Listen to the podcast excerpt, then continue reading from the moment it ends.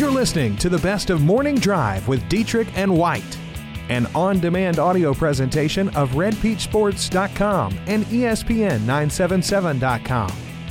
Now here's today's show. Good morning, North Louisiana. What up?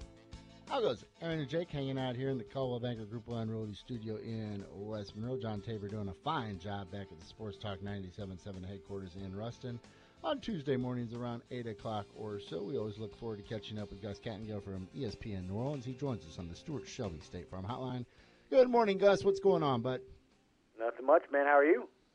Good. I got a couple of questions for you. Obviously, we want to get into the Pels, but I guess the biggest news, Sean Payton meeting with the media today at the owners' meetings, and then, of course, Gayle Benson meeting with the media for pretty much the first time in that right role as the new owner of the Saints and the Pels yesterday. We played several clips from her in the 7 o'clock hour. Did anything really stand out to you, Gus? No, because of last week, I think when we were talking, you know, it's basically what you expected, right? I mean, we chatted, I want to say, last week about, man, she's been running, you know, or at least, I mean, not, it's the same, if it makes any sense to you. I mean, it's just what I've seen the last 2-3 years, you know, and as his health has declined and the battle with his family took on. I mean, you had to be absolutely blind or oblivious to see her role and how she, you know, was almost a de facto owner. I mean, you know, she took care of how he was presented to the public, how he was seen. You know, in the golf cart, she was the driver. She drove him to work. I mean, so people could see him still coming to work. I mean, she was very, very close to him in terms of how people view him and everything. And I want to say, if I remember last week, I was saying the same things. Like, all these people think that she's going to pick up and move or do this and do that. I'm like, dude, she's inherited 2 franchises. The only, you know, woman that has an NBA or an NFL franchise right now as an owner. And right now, you know, Tom Benson was laid to rest as a savior, you know, as somebody that is viewed upon very positively.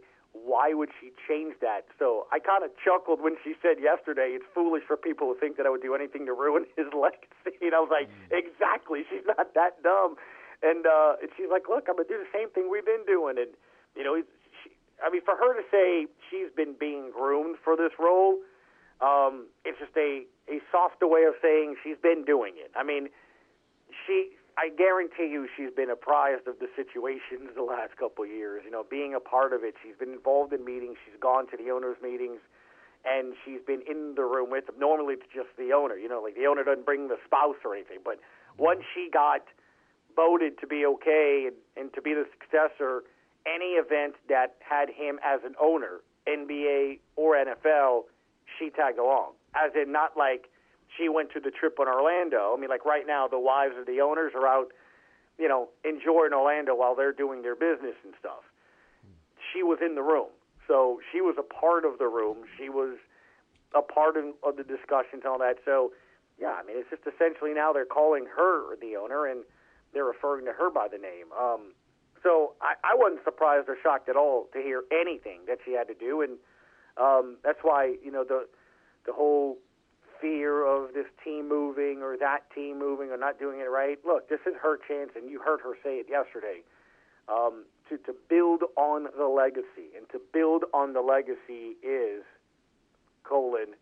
more Super Bowls, more events, make it even better, championships for both franchises. Now she has a chance to do something that Tom Benson did, you know, win an NBA championship, win a second Super Bowl. This one would be under her. So, I mean, it's, you know, she's going to be okaying and talking about decisions in the future. So, you know, it just goes back to the day after he passed away where she showed up to Pelicans practice to talk to the team. So I think she's going to be more vocal and visible than he was towards the end. But you forget, I mean, Tom Benson, to a fault a lot of times, was too vocal and visible a lot of times. And if you remember, that's why after Katrina, Rita Benson took front stage and center, and Tagliabue in the NFL said, all right, you know, she's really good in front of the camera, much better at speaking, and And it's not saying anything offensive. I mean, Tom Benson couldn't get out of his way, you know, in 2006, you know, and after Katrina in 2005. Anything he said just came wrong. It seemed wrong. It came across brash. And so that's why, not coincidentally, for 2 to 3 years after, you saw Rita along his side. Rita answered the questions. Rita talked to the media. Rita was standing next to the commissioner talking about what they were doing coming back from Katrina. So I think you're going to see, you know, Gayle, I think you just saw a taste of what you're going to see. She'll be the face, and she will, you know, speak, and it's, you know, the day-to-day operations will still be run just like they were a month ago, you know, by Mickey Loomis, Dennis Fosh, and Sean Payton. Sean Payton addressed the media this morning at a breakfast there for all the coaches at the owners' meeting. Just from my timeline, Twitter timeline, a couple things that stand out. First of all, he says they'll address the wide receiver depth in free agency. It talked about the Jimmy Graham situation, how there was certainly mutual interest, but the price point, quote, got out of their realm of how much they were willing to pay Jimmy Graham. The thing that I found the most interesting from what he said this morning to the media, somebody asked him about Lamar Jackson, and he just raved about him, says, I like him, he's athletic, he's got a magic smile to him, he's a leader, he's a special guy. Goes on and on about Lamar Jackson, which a lot of times college coaches will not, I mean, professional coaches won't. But he also said the next quarterback won't be, quote, Brees clone. Any of those storylines or topics really fascinates you guys? God, if anything, makes me pat myself on the back.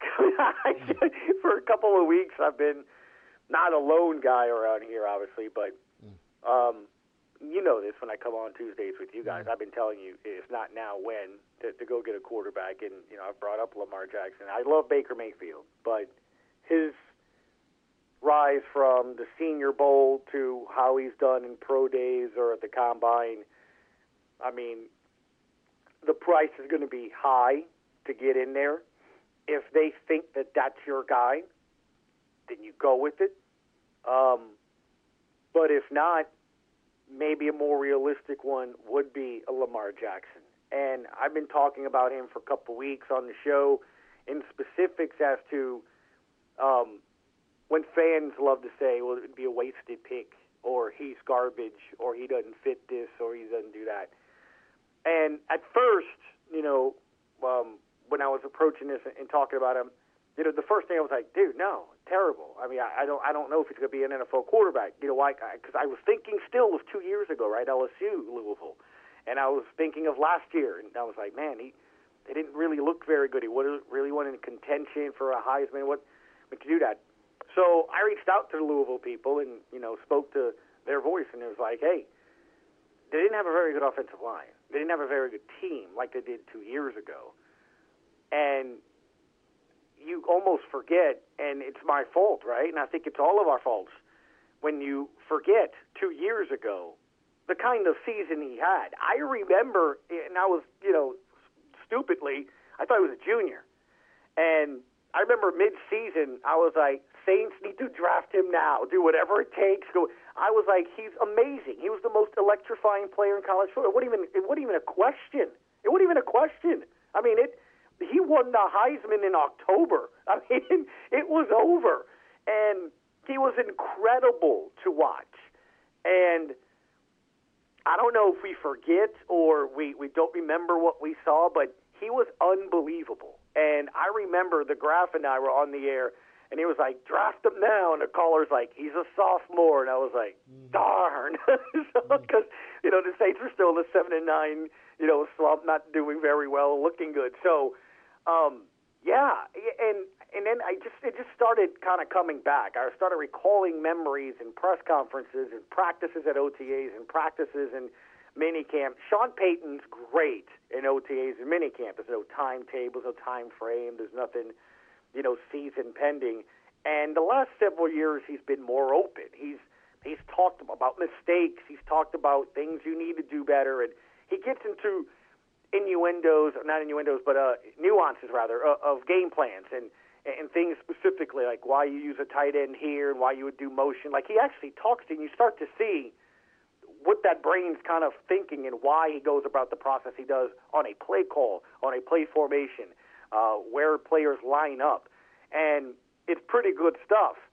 And the whole point that I'm rambling about is quite often he talks about a dual-threat quarterback. Quite often he talks about a mobile quarterback and not a running quarterback per se, but somebody can keep the play alive and give him as many options as a play caller. And that led me to start thinking on shows of, boy, can you imagine Lamar Jackson in the gun, Kamara to his right or left, and the ball is snapped? What do you do as a linebacker? I mean, what do you do as a defensive end? What you do at the very least is you just slow it down a quick sec. You've seen it with Cam Jordan and some other Saints players sometimes with Cam Newton's back there or a mobile quarterback. They don't exactly come right off the line, or if they do one or two steps and Cam pulls the ball down, they stop the rush. You know, they shuffle their feet. They try to play contain rather than come in and blitz. So you already are changing how a player plays you if you have the threat of mobility. And then on the Tuesday after I was thinking that, about 2 weeks ago, I'm like, wait a minute, look at the NFC. I mean, Carson Wentz got hurt running. You know, people think that he's just a pocket passer. Carson Wentz is mobile as heck, keeping the play alive and running over people in the works. Golf is pretty mobile, too. And, by the way, they both primarily work out of the shotgun. In this division alone, noodle arm. I mean, Matt Ryan is always basically out of a shotgun. Not mobile, but out of a gun. And then you take a look at also what Cam Newton does. Yeah, okay, great. He can't hit the barn, but when he does, he throws it through the barn. That's his own issues of not working on his footwork and working on his mechanics. But you've seen the arm strength, and you've seen the ability. Now, Lamar Jackson isn't as big as Cam Newton body size or height, but Lamar Jackson's 6'2", and Lamar Jackson is going to have at least a year or two to watch a quarterback, if he comes to the Saints, that does everything every single time, every day, every play, every practice the same way as he's in the game. And if that isn't as good a teacher as you're going to learn, then Lamar Jackson will never be able to learn, because what he's going to observe and see just on a day-to-day process is how he studies, what time he gets here, what he does when he gets here, how he takes care of his body, how he trains. He'll probably start training with them. And then when you get to OTAs, minicamp, and training camp practices and regular practices, you will notice that even in the very first drill, Drew Brees drops back, looks left, looks center, looks right, and then dumps it off. He does that every single time he throws the ball, every single day. He's working those mechanics. He's working on his footwork. He's working on his reads every single day in May, much less by the time you get to the season. He's going to have an unbelievable coaching experience to help what he already has. Lamar Jackson has a gun, and he can fly, and he can extend plays. And what people tend to forget is if he actually does come here and play, about, say, 2-3 years, where's Michael Thomas going to be? Year 4, if not 5, going on his, contract in his prime. You're looking at Kamara in years 3 or 4. You're looking at Lattimore and the rest of the Saints defense that's pretty young in their 3rd or 4th year. He doesn't have to win anything. He just has to not trip under center. You know what I'm saying? He's going to have a pretty good team. So, look, all I can tell you is listening to Sean Payton for years rave about dual-threat QBs or guys that have mobility and arm, it didn't shock me at all when this morning he said he won't be the mole of a Drew Brees. I think he wants to challenge himself. I think there's a lot more he can do with this offense, and now with Kamara, if he had a certain type of quarterback, and that's why I'm not even remotely surprised he raves about Lamar Jackson. Gus, everyone for the Pelicans is big at this point, but with the Trailblazers coming into town, with winners of the last 10 games, how big would a victory over the Blazers be for the Pels tonight? It's big. It's big because, A, there's only 8 games left. So each one absolutely matters. I think with a 3.5-game lead, it'd be really, really hard for the Pels to catch the 3rd spot, right? But if you beat Portland today, you actually have the tiebreaker on them. So, yeah, if eventually that goes that way, that's fine. But I don't know if you can catch them with 8 games. To me, you're right there. You're absolutely there. You're writing it on a dry eraser board. You're putting it on a sheet of paper. You're doing whatever it takes. the fourth seed. It's right there. You're a half game back from Oklahoma City, and you play them Sunday at home. So it's there. It's right here. Go get it. I mean, it's unbelievable. They haven't done it in 10 years, host a first-round playoff. So it would be huge. That's a massive accomplishment. Go get it, man. And that's why yesterday I did a call out to the city. I mean, I get it's Easter on Sunday. Make it a part of your day. It's a 5 o'clock tip-off, you know? I mean, I do what you got to do on Friday. Most people crawfish boil, and, you know, maybe Sunday you do something at noon. Get down there. But for sure, today and Sunday, that arena should be alive. I mean, there's no reason it shouldn't be alive. 3 of the next 4 at home. Then you go 3 straight on the road, and you finish up against San Antonio. And how is this for irony? The last time the Pels were in the postseason, they had to beat Oklahoma City on that Anthony Davis buzzer, beating 3 at the top of the key, if you remember, and then had to beat San Antonio final game of the year to go to the playoffs because they were tied with Oklahoma City. And that 3 by AD gave them the tiebreaker. Different situation, but almost maybe I think the same here, right? What if that last game of the year against San Antonio, which, by the way, they're trying to stay alive in the postseason, comes down to maybe the 4th seed? But that's why a win against OKC is massive on Sunday, and that's why a win tonight is pretty big as well. And you got LeBron and the Cavs on Friday. So it's a huge week. It's fun. This is what it's all about, dude. 2 weeks left, 8 games, and you're just, you know, every single possession matters, man, much less a game. The fact that we're even having these conversations is pretty cool. Right. Gus, we want to hear more. What do we need to do and what do listeners need to do? Yeah, man, we'll be doing the same thing you guys are doing, breaking down what they said this morning, Sean Payton and such, and then obviously little Pels and lots of college baseball going on today here as well. So looking forward to it, 12 to 3 p.m. We'll be on if you want to catch us. Tune in radio. It's a free app. And just put in ESPN1003.com or just follow us on Twitter at ESPN Radio Noah. Gus, thank you. Have a fantastic week. Thank you, man. Week.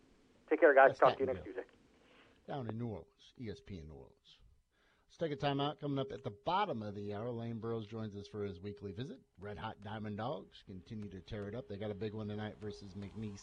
Coming up next, a couple headlines from or on this Tuesday morning. We're back after this.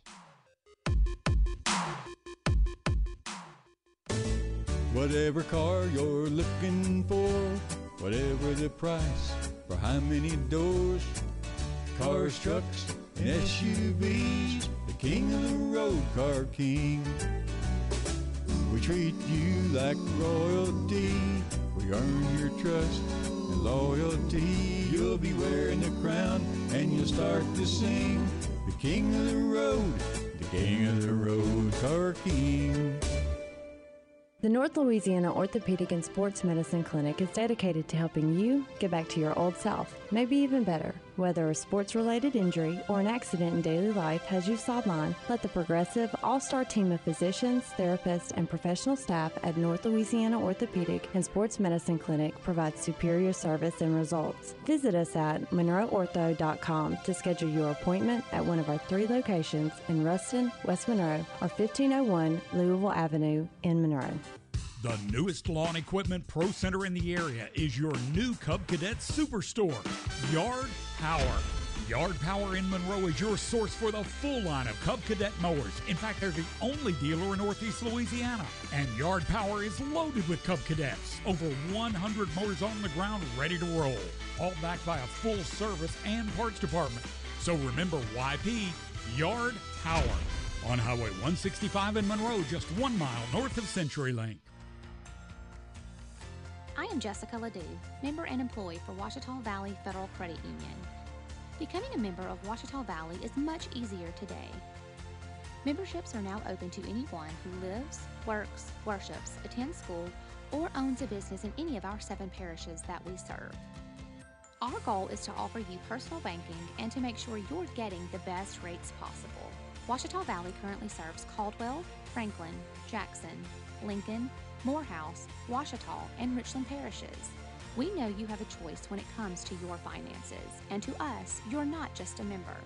So if you live, work, worship, attend school, or own a business in Caldwell, Franklin, Jackson, Lincoln, Morehouse, Ouachita, or Richland Parish, let Ouachita Valley provide you with excellent service and secure financial well-being. Membership eligibility required. Member NCUA.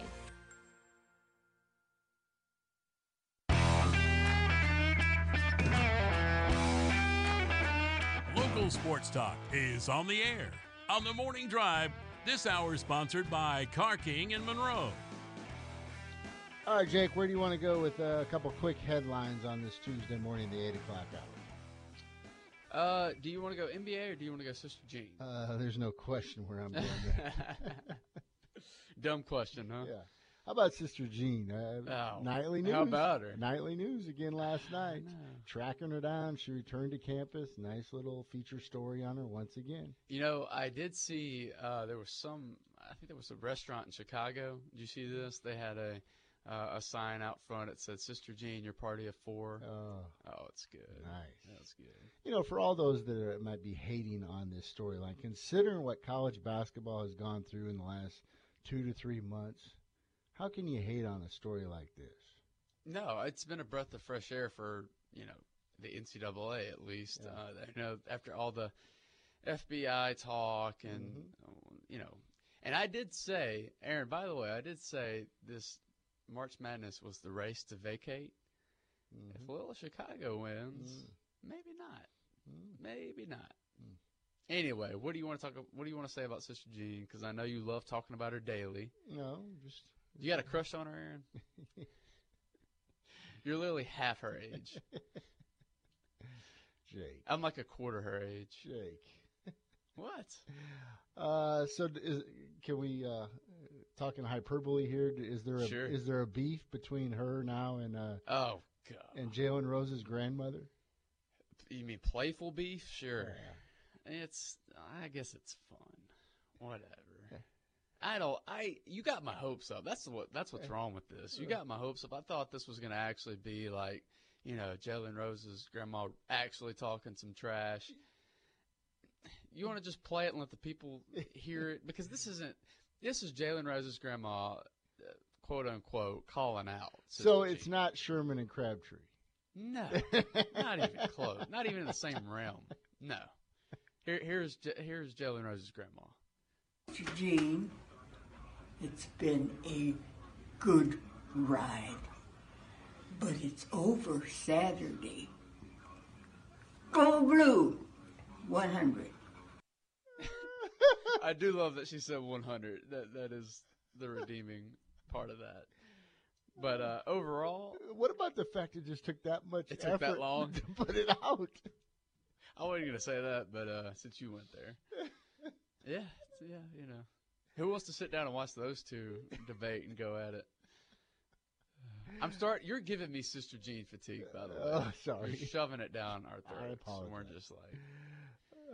In the 7 o'clock hour, we played some Gayle Benson sound, and one of the reporters asked her what her hobby was. Russell says, and she mentioned the fact that she works. And Russell says, that is what billionaires do. Their hobby is making money. Yeah, that's true. Todd also wants to know about Taysom Hill. You know, a lot of people love some Taysom Hill. Yeah. I think it's because of the special teams plays, but I never. And now he's going to get his chance, basically. Unless they're going to draft a quarterback. Yeah. But right now he's sitting at number 2. Sure, but I never really viewed Taysom Hill as the future, and I could be wrong. He could develop, but I just never really thought he's the heir apparent to Drew Brees.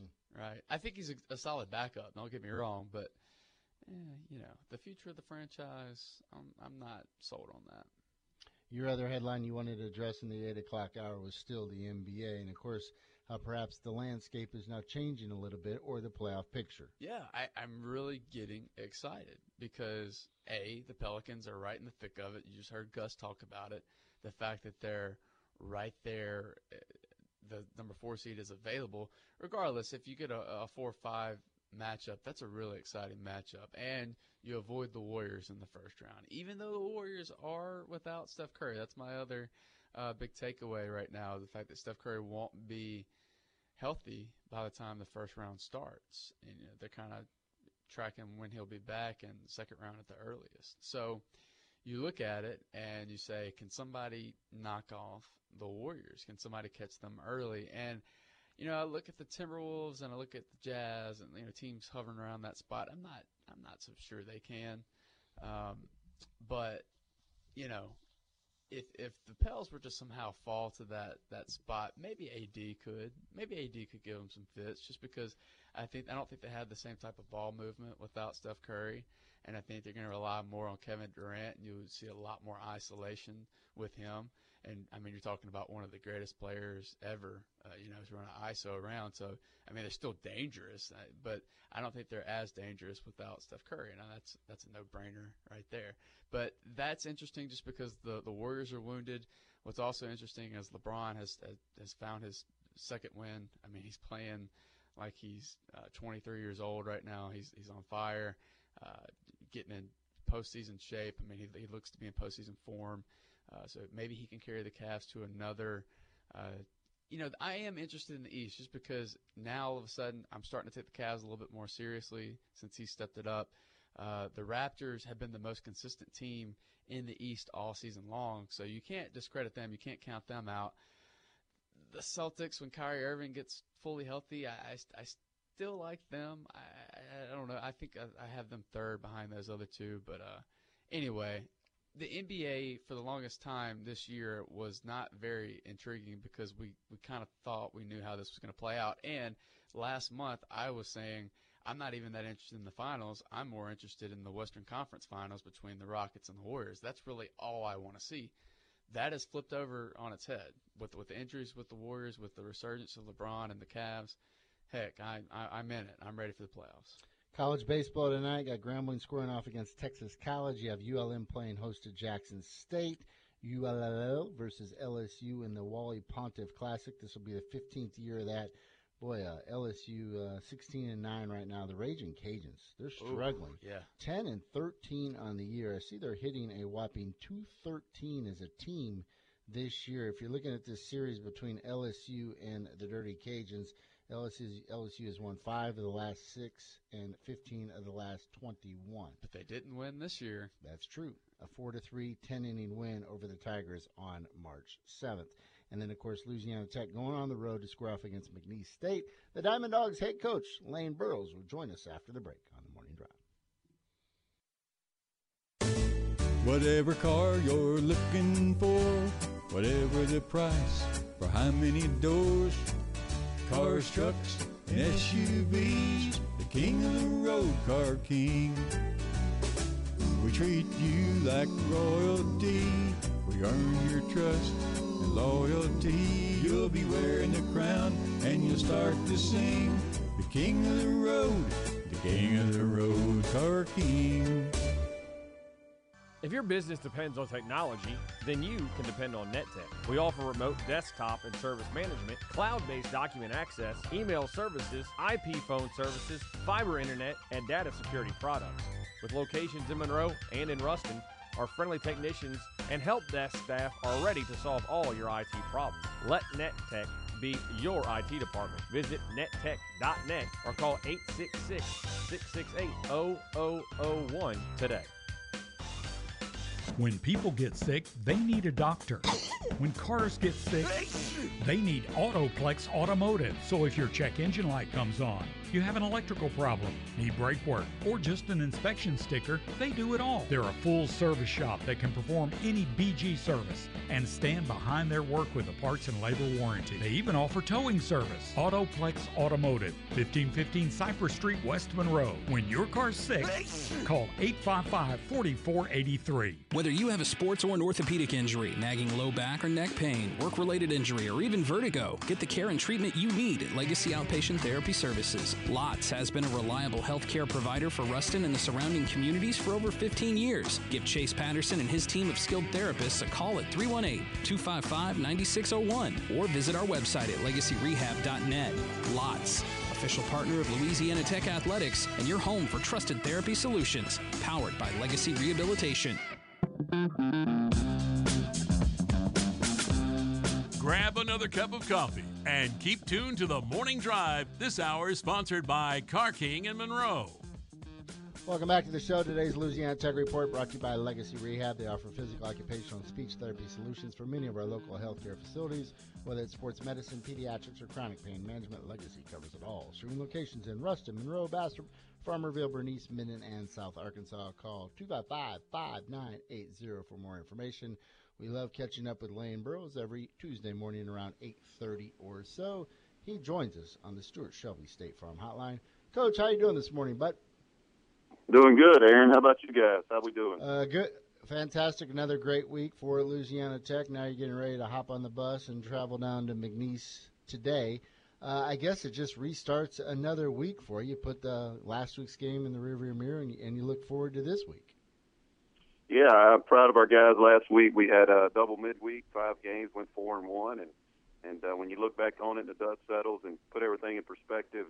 First road conference weekend against a really good club. We're playing in a beautiful pro park and not a lot of people there, so you kind of have to create your own environment. And UAB is one of those teams they're hard to prepare for. They're hard to coach against because they do all the little things so well, and they small ball you to death, and they can really pitch. And I thought our guys hung tough. They were 3 pressure-filled games that really could have went either way. You look back on them, and we could have been swept, could have swept them. And for us to come out of there winning that series against a team I really respect and are well coached, very proud of our guys for hanging tough and winning our 2 midweek games. And, again, like you said, Aaron, it doesn't stop. This train's rolling, man, and it's full swing. And you got a midweek today. It's a short week.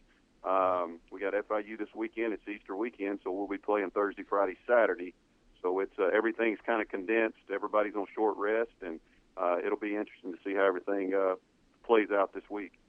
Coach, we had a question actually yesterday about travel requirements inside conferences because LSU certainly had an issue with Vandy in SEC game.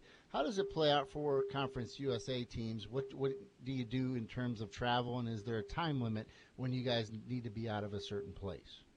It depends if the team's flying or not. If they have a flight to catch, you usually have a drop-dead time that we can't start in an inning after this time, or if it gets to this time and we're playing game over, whatever the score is, if it's an official game. So a lot of that depends on if the team's flying or not and they have a flight schedule.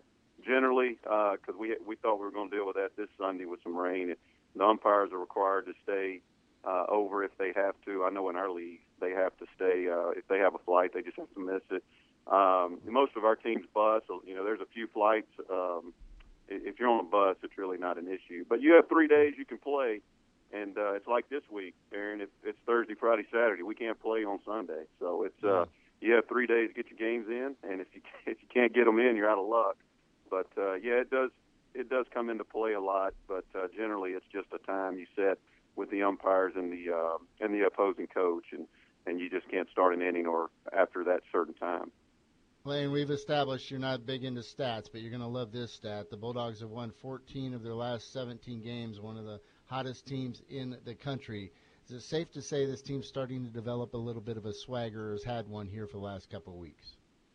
I would say, yeah. It's like I told our guys the other day, we lost on Friday against a really good arm, and we really didn't threaten the whole night. And the disappointing thing, we had bases loaded, and Tanner Huddleston absolutely crushes the ball to first base, and it's 1 out, and the guy catches it, steps on first, double play, they're out of inning. And if that ball gets by him, we score 3 runs, and it's a different ball game. But I just feel like our guys are coming to the park, and they expect to win, and use the word swagger. And, I felt like we had that early in the year, and then kind of lost it a little bit and got it back when we went to Frisco. And it's a good feeling. You can tell. You know the vibe of your club, and I think that's one thing as a coach, especially a head coach, you need to have a grasp on. And you can see the body language, and you can see their attitude, and they're having fun. And when guys are smiling and cutting up and enjoying being around each other, obviously winning helps that. And like you said, that's really the only stat that matters. I feel like our guys are enjoying being around each other's company, and getting to the ballpark and competing their tails off. And that's the number one thing, man. That's the biggest battle. Do you enjoy competing? And right now, Aaron, I feel like our guys, they can't wait to get to the park and hook it up again. Here's another one. We've raved about this pitching staff. When Tech scores 3 or more runs this year, the team is 19-1. So many new faces and arms on this squad as you were kind of piecing this roster together and, of course, got to look at everybody in the fall. Did you start realizing or start figuring out that this staff could be this special? I don't think so. The fall's tough because guys are coming off a long summer, and especially arms, and you generally don't, guys don't throw a lot in the fall. I knew we had a chance to have some guys that would be special on the mound, and you don't anticipate what you're seeing right now. You know, I think our main concern in the fall was, man, are we going to hit? Our guys were really, and you know, they're facing the same guys over and over. And we knew we had some pieces. You know, coming into the year, I think you can go back and check. I raved about our bullpen, and I felt like that would be a strength of our club, and it is. It's a big part of what we're doing, and feel good about our bullpen.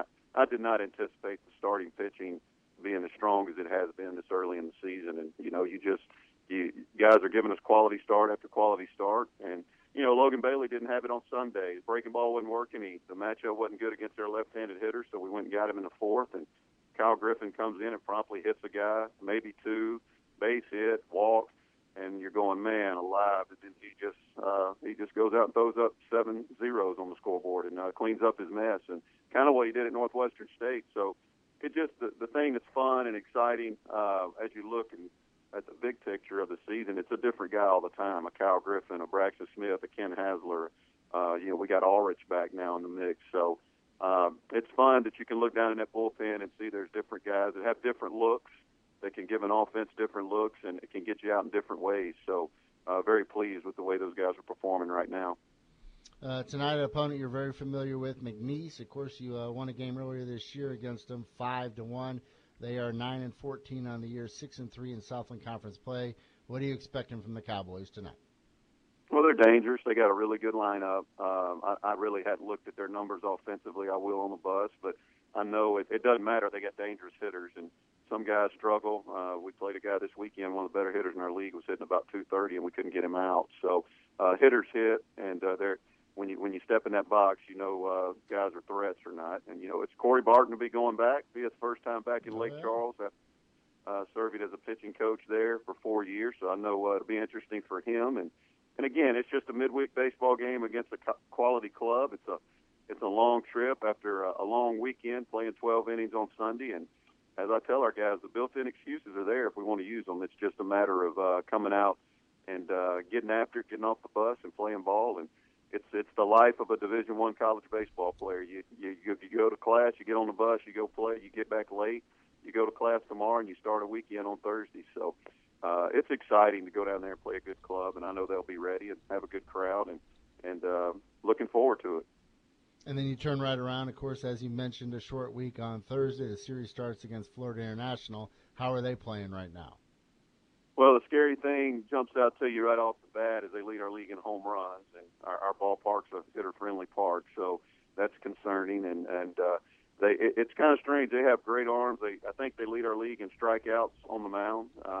I remember last year every arm they brought out looked like a big leaguer. I mean, they were mid-90s with secondary stuff that was just absolutely filthy, and it seems like that hadn't changed. For whatever reason, their ERA is not as low as you think it would be, but I guess you would say a team full of prospects, really good players that have a chance to play at the next level. And they're obviously physical because they're hitting the ball out of the park and they're stealing bases. So I know Merville does a great job, and there's great ball players in that part of the country, and he's doing a great job of getting them to come to FIU. So it'll be another good weekend. And like I told the UAB guys, man, it seems like every weekend you kind of play the same opponent. It's just who's gonna come out on top. Everybody's good in our league, and it'll be a challenging weekend for us for sure.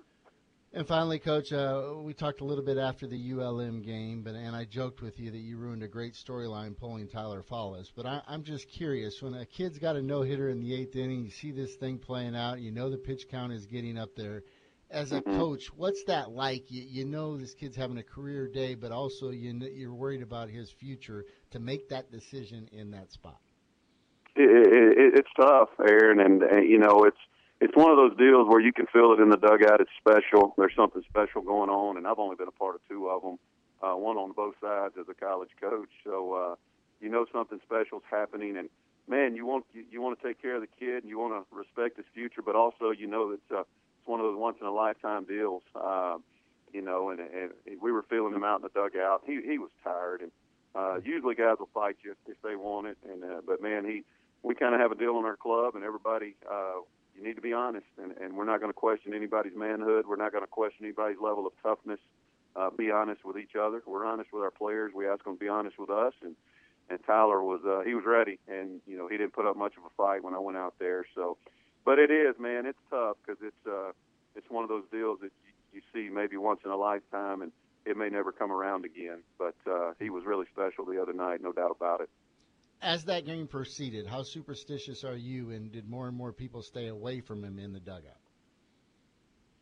Well, you like to say you're not, and but yeah, I mean, I never go around to pitchers anyway. I just tell them, great job, keep what you're doing. If they're pitching well, they don't need to hear from me, I can assure you. But yeah, it did seem like not many people were going around him, and nobody was really talking about it until about the fifth or sixth, and I really wasn't paying attention. And Coach Barton did say something about his pitch count, and I said, you know you got no hitter, don't you? And he said, yeah, I'm well aware of that. And but I whispered it to him. And he said, yeah, I'm well aware of what the scoreboard says. So it's one of those things that you don't want to say it too loud. I do believe that. And but, hey, it is what it is, and that's what makes our game fun and enjoyable. Well, Dave Nitz, old school, he did not mention that on the radio throughout the broadcast. So. That does not surprise me one bit. That's amazing. Yeah. I'll have to ask him about that. Good for Dave. Yes. Lane, once again, thanks for the time. Good luck versus McNeese and then at home versus Florida International. Appreciate the time. Absolutely, guys. Thank you so much. You bet. Lane Burroughs with his weekly visit. Louisiana Tech remains red hot, won another series this past weekend. Yeah, Tyler on the text line says, good to hear coaches finally being okay with someone being tired or hurt. Huge plus. Hope he is here for a long time. He is a great fit. Talking about Coach Burroughs. Yeah, that was a great interview. That was funny about I could see him whispering that to him, just very, very low. Make sure nobody can overhear that. I'm actually thinking, I'm away from the dugout. I'm actually near the visitors' dugout at the time, but, I mean, I'm even saying, hey, look at, what's going on here? Yeah, sure. But, yeah, that's funny. That's so true about baseball. You just don't say those things out loud. You don't want to jinx it. 888-993-7762. Let's take a timeout. Coming up next, our parting shots in the morning drive. Hi, I'm Greg Tilley in Bossier City. We have a huge selection of modular homes, lighted, decorated, and air-conditioned for your shopping comfort. For 40 years now, Greg Tilley's has been saving you thousands. Visit our photo gallery at tilleysmodular.com or see us today at Greg Tilley's in Bossier City. Whatever car you're looking for, whatever the price, for how many doors, cars, trucks, and SUVs, the king of the road, Car King. We treat you like royalty, we earn your trust and loyalty. You'll be wearing the crown and you'll start to sing, the king of the king of the road, Car King. The Morning Drive, sponsored by BOR, Bank of Ruston, now in Monroe, your investment property, business, and home loan specialist. Come see BOR at our new location, 2450 Tower Drive in Monroe, or call us at 812-BANK. BOR, we are your Monroe Banking Center. Member FDIC. Equal housing lender. If you're a homeowner, you know how important curb appeal is. It does make a difference how your home looks from the street. An old broken garage door does nothing for curb appeal. In fact, it can lower your home's value. But a beautiful new door from Bayou Overhead Door not only adds to your home's curb appeal, it can provide the protection, privacy, and energy savings your family needs. For over 35 years, Bayou Overhead Door has installed only the best, highest quality Clopay doors and equipment to homes and businesses throughout North Louisiana. Now they also offer seamless gutters and durable floor coverings for your garage, patio, porch, or driveway, installed in just a day. So whether you're building a new home or remodeling your existing home, call for a no-cost consultation about the right garage doors for the best curb appeal in the neighborhood. Bayou Overhead Door, 322-1090, or visit their user-friendly website, bayouoverheaddoors.com. Good morning, Louisiana. This is the Morning Drive. This hour is sponsored by Car King in Monroe. Welcome back to the show. Are you ready for your parting shot, Jake Martin? I got a few, yeah. Let's do it. Parting shots sponsored by no one. Good morning, good afternoon, and good night, Minnesota! Well, I'm going to tell you what, Channel 8, they've done packed it in, too. They didn't get any of this on camera. We got it. Oh, my God! Davis is going to run it all the way back. Oh, no. Oh, no. My God. Oh, my gosh, no. I have lost my voice in excitement. I'm sick. I want to throw up. Go ahead, Jake. All right, so my first one is actually something from Colin Cowherd. I thought it was interesting. Could maybe discuss it between you and I. All right. So yesterday, Jarvis Landry gets on Twitter, and he tries to recruit. Of the Cleveland Browns, tries to recruit Odell Beckham to come to Cleveland because, this has been a lot of talk today or this past week, the fact that Beckham has said that he's not going to play unless he gets – a long-term deal. And the Giants was actually John Mara was actually asked about this morning about Beckham's future, and he said, we're not shopping him, but I wouldn't say anybody from a 3-13 team is untouchable. So it is a possibility that he does get traded. So Cowherd yesterday had an interesting proposition. He said Cleveland should trade their first round and second round pick for Odell Beckham, and you can still get Sam Darnold with your other first round pick. What do you think about the possibility of having Darnold, Beckham, and Landry in Cleveland? Would that be a win? Would it be worth trading and passing up a Saquon Barkley or whoever else they want to get with that other first round pick?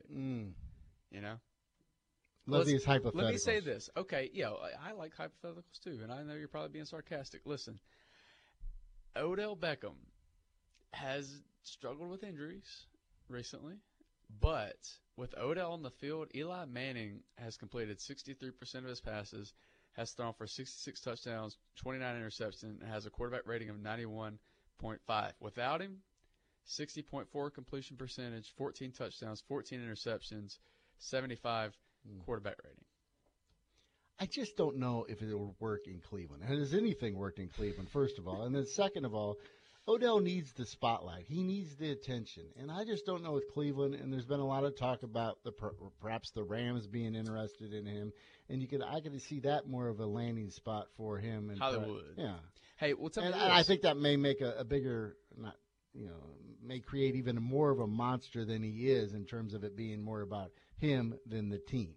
Yeah, but, he and Landry are close. That would be a heck of a duo. We've seen that once before. But listen, do you think – let me rephrase the question. Do you think anybody – do you think it's worth – I don't care who the team is. First and second round pick. Do you think he's worth a first and second round pick with his injury-plagued career? And I say injury play. I say injury play because he missed last year, and then he missed what 8 games his rookie season. And he's still a proven commodity, and he's still relatively young. I would think so. Yes. Okay. Just that's not in Cleveland. Just. So I think that thing could turn south that quickly. I think the Browns and him and Landry, they're great buddies. South. They were great buddies in LSU, but of course their careers now. And are they willing to share that? Yes, but I think the Browns draft could turn south. You know what I'm saying? Like, it's not a guarantee that the Browns are going to nail this draft. Yeah, they've done so well in the past with these drafts. Yeah. Anyway, I just want to have that discussion before I get to my real parting shot. Good hypothetical by a Cowherd. Yeah. All right. Here's a good one. So this happened this morning. Golick and Wingo's new show. I've heard of it. Yes. Yeah, we don't really get to listen to it, but. Anyway, Golick interviewed Ronda Rousey, current WWE star. And full disclosure, she usually doesn't handle a lot of these interviews that well. She usually doesn't do interviews. She did a few of them when she was on on her rise to superstardom in the UFC, but then she became a star and said, "Nah, I'm good on interviews." Anyway, I'm not a fan of Ronda, by the way. I'm not a fan of her, okay? But anyway, this is Golick asking Ronda a question, and it is cringe-worthy. Let's go back and start with when you knew from the MMA when you were done there, when you knew in your mind, I'm not going to fight anymore. I never said that. So there is a possibility that you could go back in time? There's a possibility that I could go back in time? That's your question to me? Go back in time and fight. Go back in the octagon. I do not have the ability to go back in time, no. No. Would you fight again? I don't know. She doesn't play nice, first of all. Secondly, that was a stupid question. That was bad on Go Luke. But she could have. She knew what he was trying to say. What do you think of that? Do you think Tabor? That's where it should have been, right? The producer. Oh, we got a bad connection. We lost her. Somehow we lost her. Bad signal. Oh, bad cell service. Man, I just cringe. And the video is even worse. Oh. That was nice. Yeah, that's parting shot worthy, right? Try there. And top that with Sister Jean, Aaron. Oh yeah. My parting shot. I got two of them. We'll start with the soft one. Howard Cosell this weekend. He would have marked his 100th birthday. Back in the day with Howard Cosell, I mean, he was the man. I mean, literally Monday Night Football. This wasn't a time when you had all those highlight shows, and of course you had the Red Zone and the NFL Ticket, and had the opportunity to see all these games. So for a lot of us, us country boys, I mean, this was it, the Monday Night Football, his little montage and his highlight reel at halftime. It was pretty cool. It was your opportunity to kind of see the league, big picture, right. The best highlights from the weekend. So here's a little homage to Howard Cosell back in the day. Now to our weekly halftime highlights of yesterday's games, prepared in conjunction with NFL Films. Right to it. Balloons go up in the air. The atmosphere is festive at Atlanta Stadium. This is first half action. Only minutes remaining. The handoff to Alty Taylor of the Lions, number 42. The Lions leading 6-3 at this point. And Alty running wide right, as you saw, and then cutting back in brilliantly. Picks up 32 yards. This is the very next play. 2 minutes, 30 seconds left in the first half. The score, as I said, 6-3. And Steve Owens, number 36, former Heisman Trophy winner from Oklahoma, moves out wide and goes in for the tally. Detroit leads 13-3. Now we're only in the third quarter, and they're struggling. Atlanta is to fight back. Bob Berry has just handed off to Art Malone, who's become an outstanding running back in the National Football Conference. He moves in for the touchdown. It's 13-10. Now, after that kickoff, this is the first play after the Atlanta kickoff, and Greg Landry drops back and throws, as you see, to Ron Jesse, number 89. Jesse moves all the way downfield. It's an 82-yard play touchdown. Detroit 20, Atlanta 10. It's always better. Your memories are better of it being cleaner than that. Yeah, right. That was a little rough. You like the number? You like the number aspect of it? Number 36. Yes. Yeah. No. Going in for the tally. Yeah, that too. Yeah.